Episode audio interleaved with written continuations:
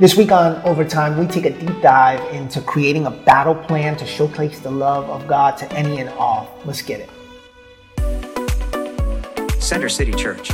You already know. Welcome to Center City Overtime, a weekly podcast where we take a little more time to dive into Sunday's message. And this week, we're at the end of our love series. Yeah. Fight for love. Fight for love. Yeah. It's going to be fun. It is. It was fun. It was. And it will be fun in this conversation. um, but those ideas are kind of different. And so I just, you know, when I think of love, I think of like almost passive, like peacemaking and being nice to everyone. And yet this is an idea of fighting. And so before we get into kind of the, the nitty gritty of it all, will you talk a little bit about that dynamic? Yeah, so um, the writer in First John um, kind of ends chapter four, starts chapter five in this weird place where, you know, he kind of recaps the whole chapter by saying, hey, listen, love for God means that you love his children. And then love for God means that you love his word. And his word shouldn't be burdensome because he understands the anxiety of humanity that, you know, sometimes we feel the weight of that. And he's like, no, it should be a bless. The word should be a blessing to you in the way that you live. But then he instantly moves to this idea of a fight or battle. And I think that that's important because I think what the writer wants you to know, specifically in two thousand twenty-three, so much of our thinking is that life is about love. And love is this, to your point, this nice thing that we trip on. And then, you know, we don't have to necessarily um, fight for love because it just kind of happens. And the writer's like, no, no, no. Love requires a battle. Like there's a battle in place to try to remove that love. The, there's a there's an evil world that we're struggling with. And if we're not aware, it's like we're in a fight that we're not aware of. And that never works out well for a person to be in a fight that they're mm-hmm. not aware of. Has that ever happened to you? Uh, yeah, on a couple occasions. How do you get in a fight that you're not aware of? Okay, I was, I was going to share this story, but my twelfth grade year, I just found out that I failed or I was failing Spanish. My twelfth grade year. It's like, dude, what? Like the one class that I needed, it was ridiculous. Anyway, walking down the hallway already in a frustrated mood. And one of the linebackers from the school who was brand new, um, I saw what happened. Somebody ran past him and slapped him in the back of his head, another guy from the team. And he turned around to kind of figure out who slapped him and noticed the guy who slapped him was bigger than him. So instantly he was like, all right, well, let me find somebody who's not so big. And again, this is all happening. I had no understanding of what's happening. So he turns around and slaps my books out of my hand. Again, I had no idea, no clue what was happening. So when I reached down to pick up my books, he threw this crazy hook. And I happened to just kind of trip into him and stand up at the same time. So now I got this guy on my shoulders. And it was... It was cra- It was a crazy series of events where I was like, I'm in the middle of this fight and I have no idea. All I'm thinking about is I got to get my F up so I can graduate high school. And I was in the middle of a fight. I had no idea what was happening. That's such a good illustration, though, if you think about it. Like so often we're just so laser focused oh, on what's going on ourselves that we do forget that we're in this. We're part of a world that's bigger than what we can see and that's bigger than just us. And And yeah, we can get so consumed with what's happening in our own lives, which may be important. It's not that we don't care about those things, that we we don't realize that we're in this fight. So, and remember, like the, the writer, really intentional, doesn't use the word fight. He used the word battle. And I think that's important because I can get into a fight one time. Mm-hmm. A battle is a series of fights. And you can win a fight and completely lose the battle. But he wants you to know that this is a battle. Um, and, and love... you know, must be fought for. Yeah, yeah. So you spent Sunday kind of going through what a general would do to make a battle plan. And um, I have to confess, I have notes here because I'm good at remembering the Bible-y stuff, but some of this stuff just goes straight over my head. I'm not I'm not a strategy game person. I'm just not into it. So no I have late notes. Nights playing Risk? No, I've played Risk one time. And I lost my interest really fast, unlike everyone else that I was with. And it was just not a fun evening for oh, me. Oh, I'm sure it wasn't fun for them, too. oh, I bet they had a great time. Thank you. What about you? Uh, played Risk a bunch when I was in high school, when I had time. Like, I think the game of Risk, those strategy games, one of the things you're risking is your social life. and True. family time, and my, my wife wouldn't be good with me spending eight eight hours on a game. But back then, it was a lot of fun. Yeah, yeah. Well, just channel that as All we right. talk about I'm ready to go. I'm ready this, to go. this battle plan. So the first thing that you have is situation analysis. Like, that's not even making a plan at this point. It's just recognizing what situation we're in. So what would you say is the situation for us? Yeah, John says it. For uh, for every child of God, um, that we defeat the evil world. The situation is that we're living in a day and age where we're in the middle of an evil world, that there's some things that are warring against. And, and I don't, you know, I know we like to use all kind of crazy definitions for the word, word evil, but really it's anything that wars against the love of God. Mm-hmm. Um, and that's where we're in the middle of. Like that's, that's until the day that he comes back, that's the world we find ourselves in. Yeah. And um, it's, it's pretty straightforward. But then from that situation, we have to make our objectives, like, mm-hmm. and that's what we want to achieve. So what is our objective? Uh, to overcome that world. Um, he's really, really clear here. It's not that we're looking to escape that world. Mm-hmm. I think that unfortunately there's kind of this um, nuance of, of Christianity right now, the church world, that's the objective is to bubble ourselves and seclude ourselves. Um, that that is not found biblically. The thought isn't um, this thought isn't escape. The thought is rescue. How how are we in the middle of this? this world to overcome the world through the love that the Lord has placed in yeah, us. That's such a good reminder. And I also, you talked about this a little on Sunday, but I think in this place that we live in, this time in the United States in twenty twenty-three, it's really easy to hear overcome the world and to interpret that as overcome anyone who disagrees with me. Yeah. Um, And and yet that's really not what John is saying here. It's no. not what God is saying. It's not actually about the people, because you've got a verse from Ephesians maybe pulled up in your head, but, you know, it says our battle isn't against flesh and blood. No, it's against uh, evil forces, and depending on your translations, the unseen world. Mm-hmm. It uses that phrase, unseen. So again, if you find yourself in a place where you're battling flesh and blood and you can see a quote-unquote enemy that's flesh and blood, it's the wrong direction. We don't war against people. We war against principalities. And I think it's important, because I think it's easy to set our aim and sight at people. It's easy to set our heart to kind of divide and figure out who belongs and who doesn't belong. But that's that should never be the role of the church. The church mm-hmm. is to fight those unseen things. Now, that's not as easy. It requires discipline on our part. It requires empowerment of the Holy Spirit, because I don't know about you. I don't I don't know how to deal with the unseen world, but empowered by the Spirit of God, if he's asking me to battle against the unseen world, it's because he's given us the resources. I'm not trying to jump ahead. No, that's okay. He's given us the resources that are necessary to fight that fight. So yeah, I think I think that's critical to understand, that we wrestle not against flesh and blood. Yeah, and even when people have done us wrong, like just remembering that there are also forces at work within and around them, and um, yeah, it's just it's hard. It's really easy to talk about, yeah. but it's really hard to do and to remember. Um, takes that Holy Spirit. So now that we've got our situation and we've got our objective, this is where it kind of starts to get fun, because strategy is what comes into play now. So what is our strategy in this situation where we're trying to overcome the world? To overcome the world, according to what we just pictured, the strategy needs to be love. Mm-hmm. And again, I know that that's a really kind of churchy thought, but it, you know, I say love, and I think for so many people, you you have in your head like Hallmark movie, Cupid, arrow, I'm going to trip like over love and it's going to organically happen. And then when I don't feel love, I need to, I can't watch movies anymore. Like, it's driving me crazy. These T V shows, movies, every time I watch something and it's supposed to be romantic, it makes me sick to my stomach, right? Like, she left him, he left her. Everybody's in shambles, everybody's miserable, and then somebody over a cup of coffee walks into a, a bar and instantly there's love, and that's how the movie ends, chasing this ethereal feeling. Love requires work. It requires fight.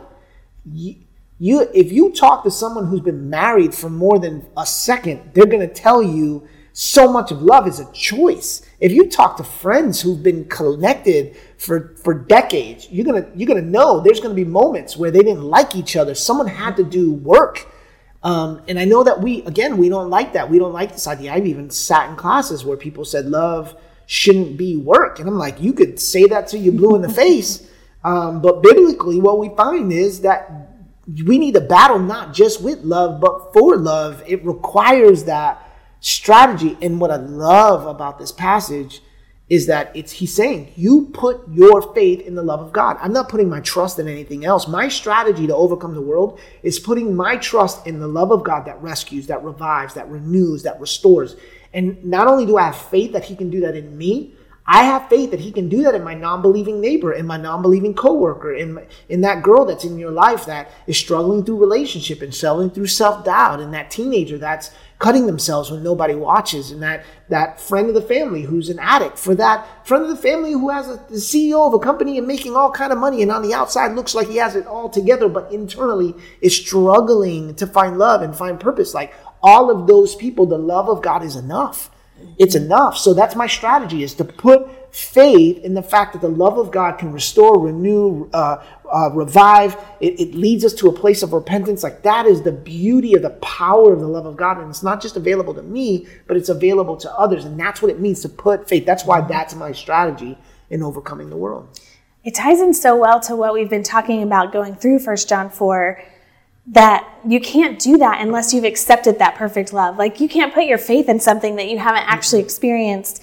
And the only way that you can love people when they frankly aren't very lovable is if you are experiencing perfect love. So you're not needing something back from them out of that. Like it just, so good. It makes me understand how Jesus says, love your enemies. Like this is the only way that you can do that, is when you've got this perfect love and you know that you have this perfect love. But it's hard. It is.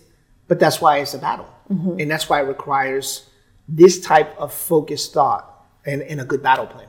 Yeah, yeah. So the last part of the battle plan, once you have your strategy, is the tactics. How are we going to accomplish our strategy of love? Yeah, so tactics are different than strategy. Strategy is what I'm trying to do. Tactics is how I'm doing the thing I'm trying to do. So how, uh, uh, if the tactic is... Let's just take a passage, for instance. Love your neighbor. The strategy is we got to love our neighbor. Um, you can't love your neighbor from a distance.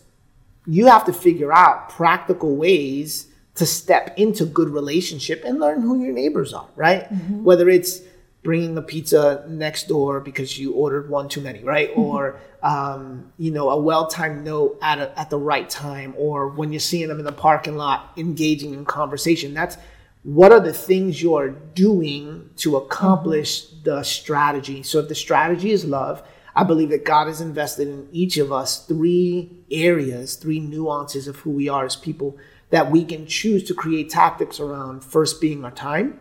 Um, in twenty twenty-three, I think personally this is the highest value commodity right now, because if you ask anybody, hey, how are you doing at showcasing love? Um, the first thing out of most people's mouth when you get down in real conversation, say, well, I just don't have time. Mm-hmm. I don't have time to love my wife like that. I don't have time to love my kids like that. I don't have time to love my neighbors like that. I'm having a hard time loving my coworkers like that. Um, I had a conversation with someone recently that was asking about how to navigate a relational issue. And my answer was uh, times uh, around the cup of coffee. And legitimately the response was, I don't have time for that. Well, if you don't have time for that, then you you can't showcase love in that relationship. That, that I mean, it's just going to require that type of time and commitment.